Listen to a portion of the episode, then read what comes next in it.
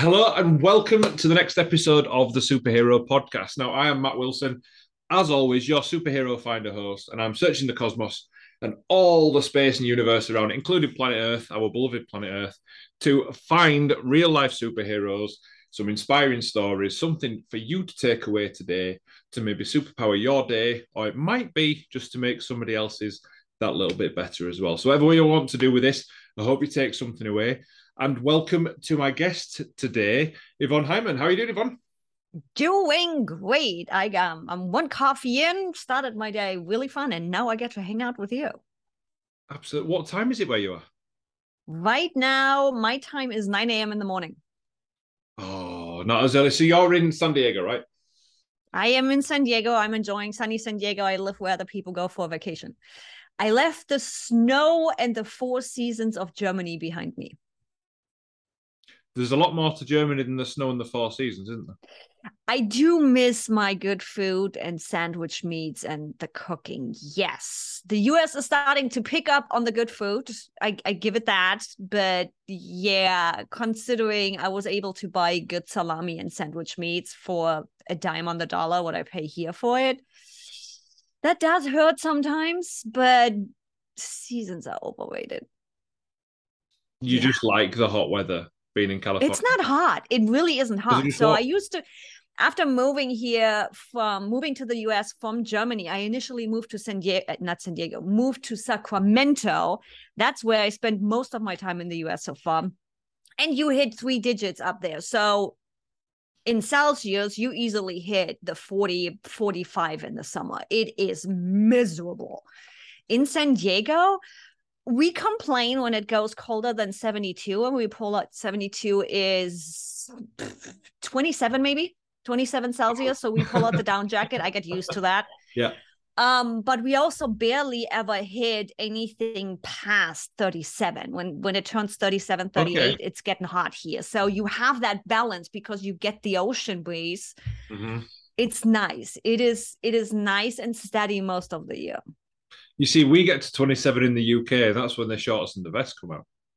Yeah, no. That's, that's when I pull up my down jacket. I got I got so used to it, and I was like, "There is that funny memory of when I moved to to the states initially, end of November, and I'm standing on a patio. I see the uh, the fog in the valley and all the things, and I'm there in t-shirt. And I'm like, "Oh yeah, I can do this." A year later, same day, same temperature, I was in a down jacket maybe there's something in well i think you acclimatized don't you? So if you're getting you just get used to it. warmer then yeah then it'll be that it becomes your cold. So have you been back to germany recently or anywhere that's colder than where you are? Last time i was back was in 2019 actually brought my mom back over here to sacramento to visit. That was right before i moved. And it it was in august so it wasn't necessarily cold. I usually come when it's still nice very a fair weather. You were energized yep. by the fair weather then. Yeah. Mm-hmm. But I do leave with a suitcase full of salami and chocolate and and Knorr-Fix and all the things. Yeah. Because you just can't find them where you are. It's starting. It's starting to to be available. I found an Aldi in my backyard, so I'm I'm all happy. That's good. Yep. It, the, the European takeover is starting clearly. Uh huh. It'll take a while to get through. It's a rather large country as the USA, isn't it? Or country, yep. we say. Um, so obviously we could talk forever on this on the small stuff, mm-hmm. but on the superhero finder, we like to speak about some of the superhero backstories. So, what is yep. it? The steps and events that create the superhero we have. Okay, and your journey. In fact, ironically, we've just been talking about it started with you moving from Germany to mm-hmm. America. Do you want to take us through some of that? What happened? You know what happened?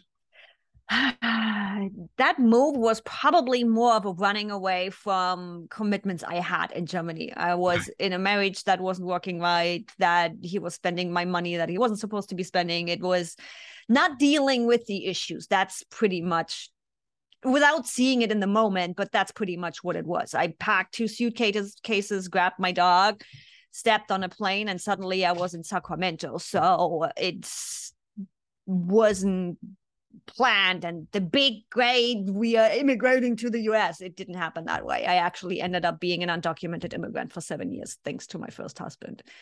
So that was quite quite the mm. bleep show um but yeah i'm like still i'm i'm thankful for it because i am here. I am where i am today. And if it wouldn't have been such a bleep show i might have stayed in germany and i wouldn't be where i am today. And i love where i am. So yeah again that move to the us wasn't really such a big great gesture. It was just a not dealing not wanting to deal with the situation i was in Right. Okay. Yeah. So so it was um it was a well a way out or a way away from. Yep.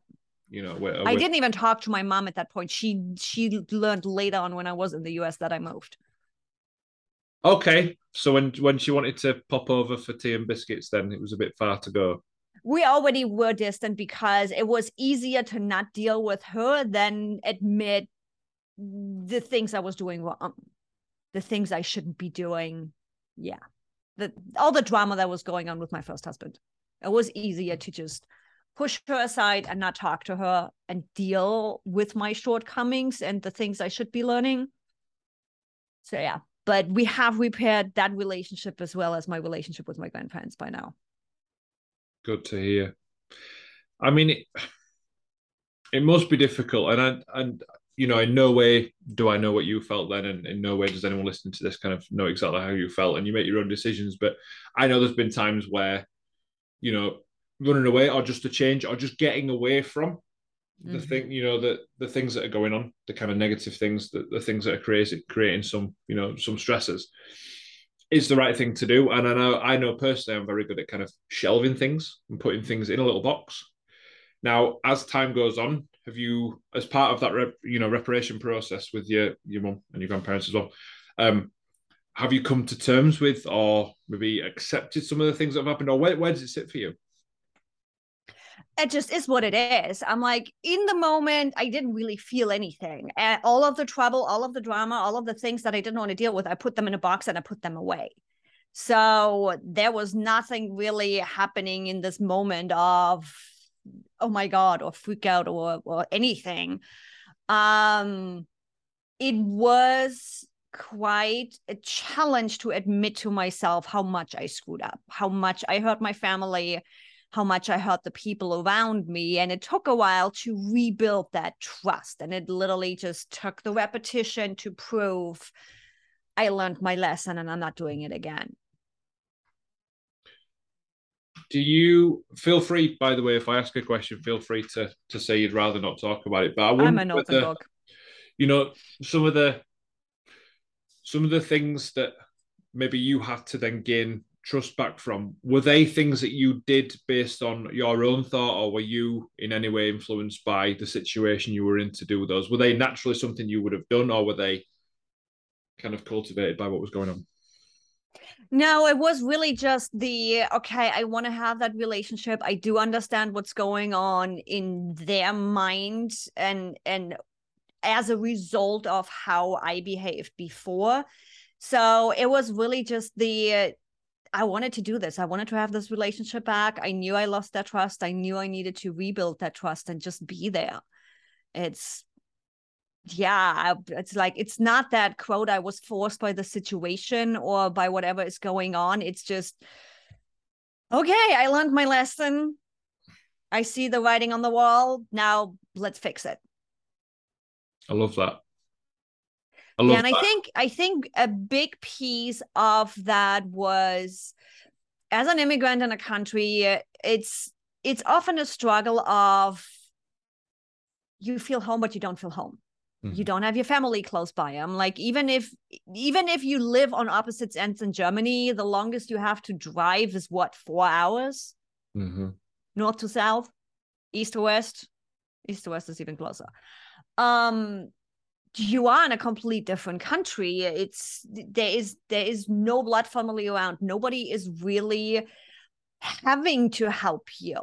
Not that your family has to help you. I'm like again i didn't talk to them in years um but it's it's just different having a big ocean in between and you do feel home um more when when that's it's just different. I don't even know how to put a word on it. I think only immigrants really can can get that.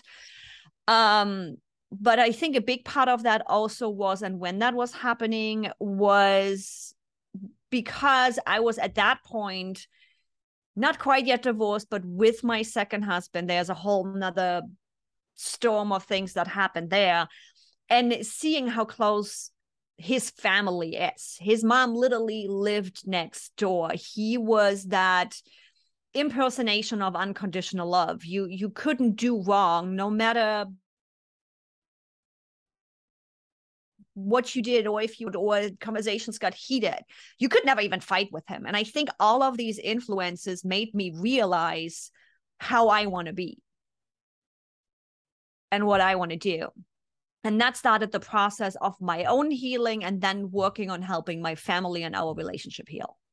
Mm, i love that. It's you know that what that that screams to me is the the thing that made that you know the thing that made you pivot and the thing that obviously facilitated the start of that healing journey was it was the fact that you wanted something you wanted that situation that you know that loving those connections you know the, the family the the values and everything and i always think if you're going to face up to something that's going to be a particular challenge if you're facing up to it with kind of open arms and going look okay this is what's happened I understand you're going to feel this way, but this is what I want. I really want all these nice things that we perhaps had or, or can have. It's still going to be scary, and I'm, you know, I'm mm-hmm. sure, I'm sure it was scary for you, but it just gives you a different energy, doesn't it, to to go into it? And it's like how saying, "Hey, I screwed up. I'm sorry," is really not as big as we make it it's it's the thought of it it's the perception it's the leading up to the moment you say, Hey, I screwed up, I'm sorry, it's done. You owned it, it's done. Now let's just do. You are you are stepping out of the oh my god, what are they gonna say? What's gonna happen? Are they mm. maybe mm. not how you are finally leaving that stupid brain spiral, how, what, why, where, when behind you you are owning up and we all know we all screw up bigger mm. or smaller and every day so everybody's going to understand it. And if they don't, on a lower level, friends or whatever, sometimes things just line up. Things are not supposed to be. You've owned up to it. You said, I'm sorry. Now people can make a decision. Yeah. And the rest is their decision. Yes, it is. That's really important as well, isn't it? Because it's not then, you know, can sometimes feel in that way that if there are people that still aren't, you yep. know, on a level with that are okay with that that that's actually that's about them then mm-hmm. you've kind of you know op- opened yourself up and, and you know apologized or admitted you were wrong or just kind of set the facts straight there and then that's not then your responsibility to make it right with them and i had friendships in the past where mm. i'm like you know we, when we are teens we are we are the real stupid ones right where I had friends in the past where it blew up. And at some point, I stepped up and I said, Hey, I screwed up. I'm sorry. And it took another 10 years for, and it actually happened. It took another 10 years for her to reach out, for her to be in the space of being like, I see this now and I see my part I had in this. And now we're talking. But it takes the step of saying, my bad. Yeah. Well, yeah, on both sides in that case. Mm-hmm. And I suppose, yeah. you know, there's always that thought that the relationships that are meant to be will happen and they will reform somewhere. Yep. And whether you talk once every week or once every year or once every 10 years, the conversation will still feel as rich, you know, as valued and, and, you know, it'll feel like it was yesterday again, won't it? With the right, you know, with the right combination of people. Yep totally agree on that one. So yeah, it's been it's been quite interesting with all of that and especially then leading up to as you know um my second husband got diagnosed with cancer so mm. talk about committing to something spending spending 2 years taking care of somebody i could have just as well been like i'm out of here mhm but yeah it's that was a quite a few interesting years leading up to me finally being here in San Diego. When just going back to, if you don't mind, just going back to your, your second husband and his diagnosis, uh-huh. how, how far into the relationship was that diagnosis then? Was that, had you been together a while or? So that's, that's quite an interesting timeline right in, in my involvement at that point, um, due to the legal matters and all the things that my first husband got me, and I still was married to my first husband on paper. Um, that got dissolved in the middle after the first year of my second husband's cancer. Okay. Um, I have been when Pete was diagnosed. So second ha- second husband's name is Pete. When he was diagnosed, we were already together about seven years. So because again, legal issues and everything, I didn't know where to poke a hole into this. Mm. Um, we finally had had it start. We finally started talking with a lawyer. Um, he said, "Left hand doesn't talk to the right hand. Go get divorced." Um, we started the paperwork, and Pete got diagnosed. Wow. So with the cancer he had, it was a head and neck cancer, squamous cell carcinoma, stage 4B. There is no stage five, but it's a highly curable cancer.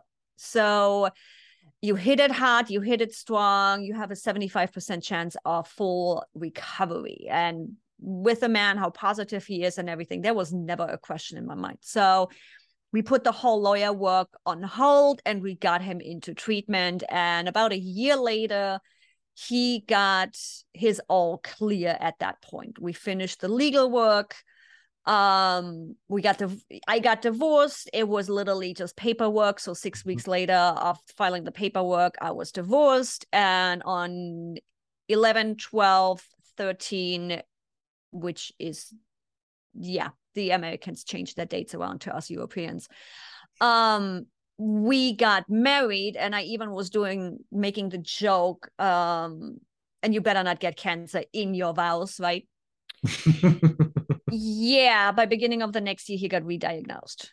The cancer oh, wow. had spread. Um, it was behind his eye. It was in his brains. So we spent another few months just naturally trying to get a hold of it. And yeah, before our first year anniversary of our marriage, he had passed away already. That was that was definitely different because the first year around was like, he's to pull a Pete. There's no question. He's to get the all clear. And then suddenly you are getting told, oh, yeah, we got to remove your left eye and see what we need to take behind the eye and potentially from from the the skin that covers your brain kind of thing. It's it's all in your left side. And it's like still at that point i was like yeah this is this is not happening. He's gonna be pulling a pete again. Mm-hmm. he's gonna with the positivity he has it's just it's just yeah not gonna happen. And looking back now at those yeah about two years he was coaching me through the process he was literally coaching me through the process of yeah i'm not gonna be around so you better be ready for it okay Mm-hmm. That's really that's that's really really interesting. So there's almost an acceptance from his part.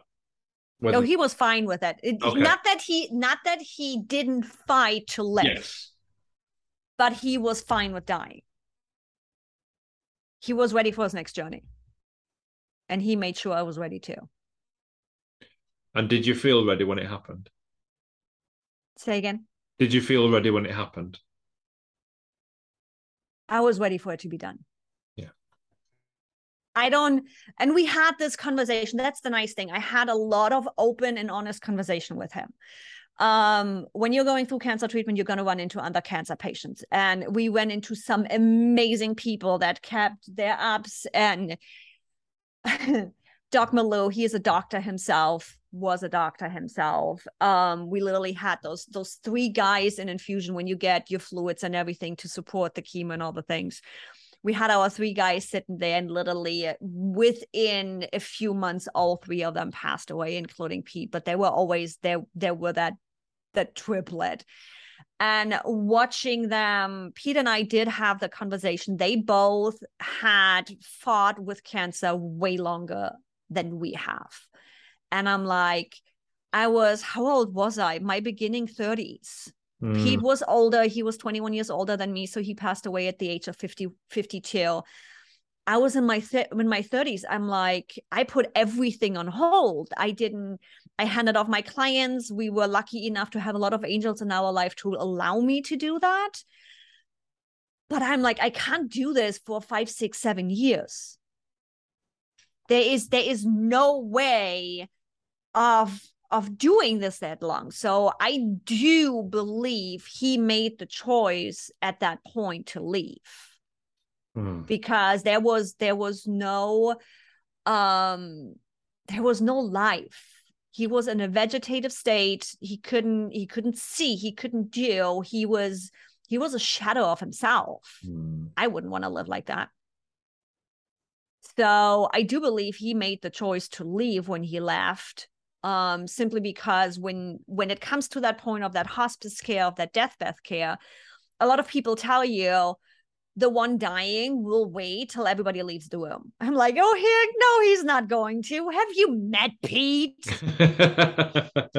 Have, really? And it's exactly how I how I said it's gonna happen. Everybody got to have their breakfast. Everybody had their coffee. Everybody was waking up from barely getting any sleep the night before. All the family had made it into town, and everybody was in the room surrounding him when he passed away. Yep. So it wasn't as they said then. It was as nope. you knew it was going to be. It was just like Pete left, hmm. surrounded by his friends and family.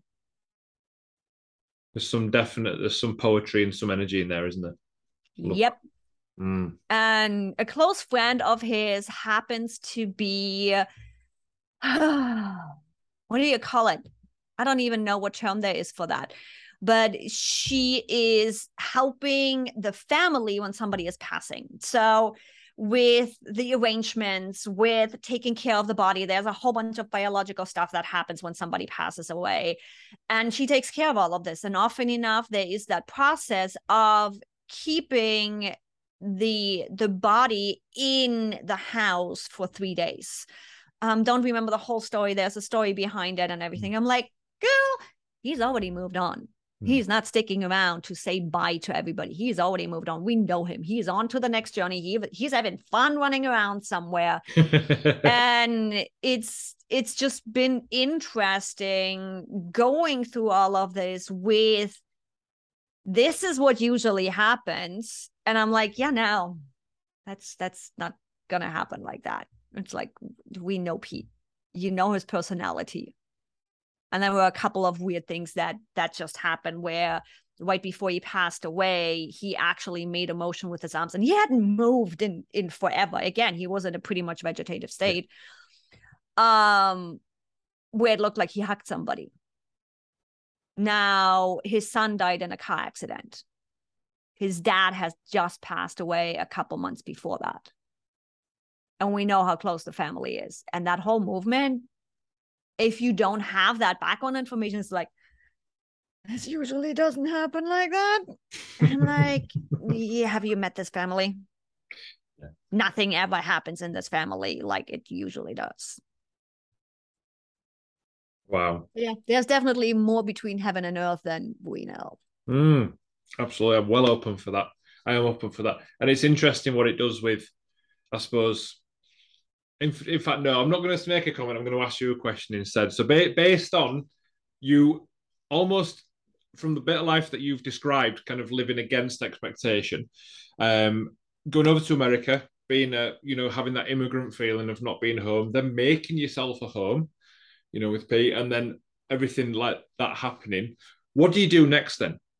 Because you're not going to just lay down and let so that's that's interesting with human nature i am a big big fan of live life now you have no idea what's going to happen and a situation like that brings that really really big on the forefront so after Pete passed away, um, I went out there. I went skydiving. I did all the things that were on my to do list, or started doing all the things that were on my to do list. It's one of the reasons why I'm in San Diego because I love it here. I feel home here. And everybody tells you San Diego is expensive at hell. You can't make it happen. Watch me. but there is also the human aspect of it as much as i say do the things you want to do today mm-hmm.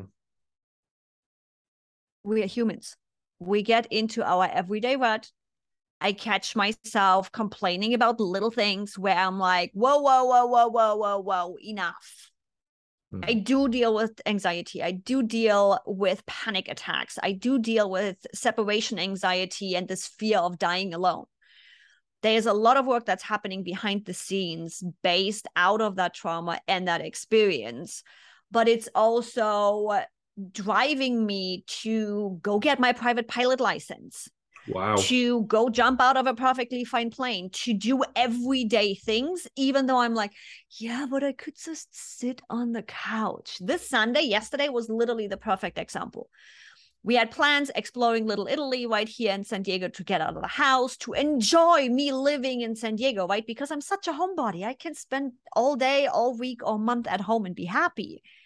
I didn't want to go. And I'm like, no, I am going. And I had a great afternoon. But the push that said, I'm going to be going is because life is too short to do the things you want to do tomorrow but it's this balancing act of knowing that mm. and our human nature of getting into the habit of oh my god my business is not running how i want it to be and now this client is complaining again and this is not working and we get into this drama rut of every day mm. Till we catch ourselves and like whoa whoa whoa whoa whoa whoa whoa whoa change your perspective clean this up so yeah it's live so what's the next thing you've got coming up then What's the next big thing? World domination. World domination. World domination. Now, joking. It's it's no, I'm just halfway joking. Um, taking my business to the next level. My big dream is um helping women get into the position of making decisions not based on money, but rather on their gut and what they want to do. I've been in relationships where I've been caught where I had to make decisions based on money. Mm-hmm. Where I had to make decisions or stay in a situation I didn't want to stay in because I couldn't change it because I didn't have the finances to do it um and especially with females we are nurturing we we are brought up with this mom gene no matter if we are moms or not. We already stick things out longer than we sometimes maybe should. So my goal is for the women that are going out there that are saying, I want to build a business to help them build a business that is self sustainable, that is bulletproof, that allows them to get the finances they want to make the decisions they want based on themselves.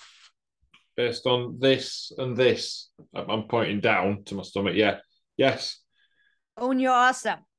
Own your actually, awesome I actually and be powered by mates. Yep and it's it's been interesting watching especially with the changes that tiktok has brought with um bringing things to the forefront with watching men step up and be like we get to own our emotions. You you can be the strong badass guy and still be emotional we still can be boss women and still stick in our in our female and our femininity and have guys open the door and support us yes. and it's been really interesting watching these these crazy we we always swing from one side to the other really big before we come into that middle point mm. and looking at what's happening out there right now i think we are getting closer and closer to finally get this middle point i am all for femininity and stepping out there and doing all the things but burning bras is not going to do the thing. Fighting guys on opening our door is not going to do the thing.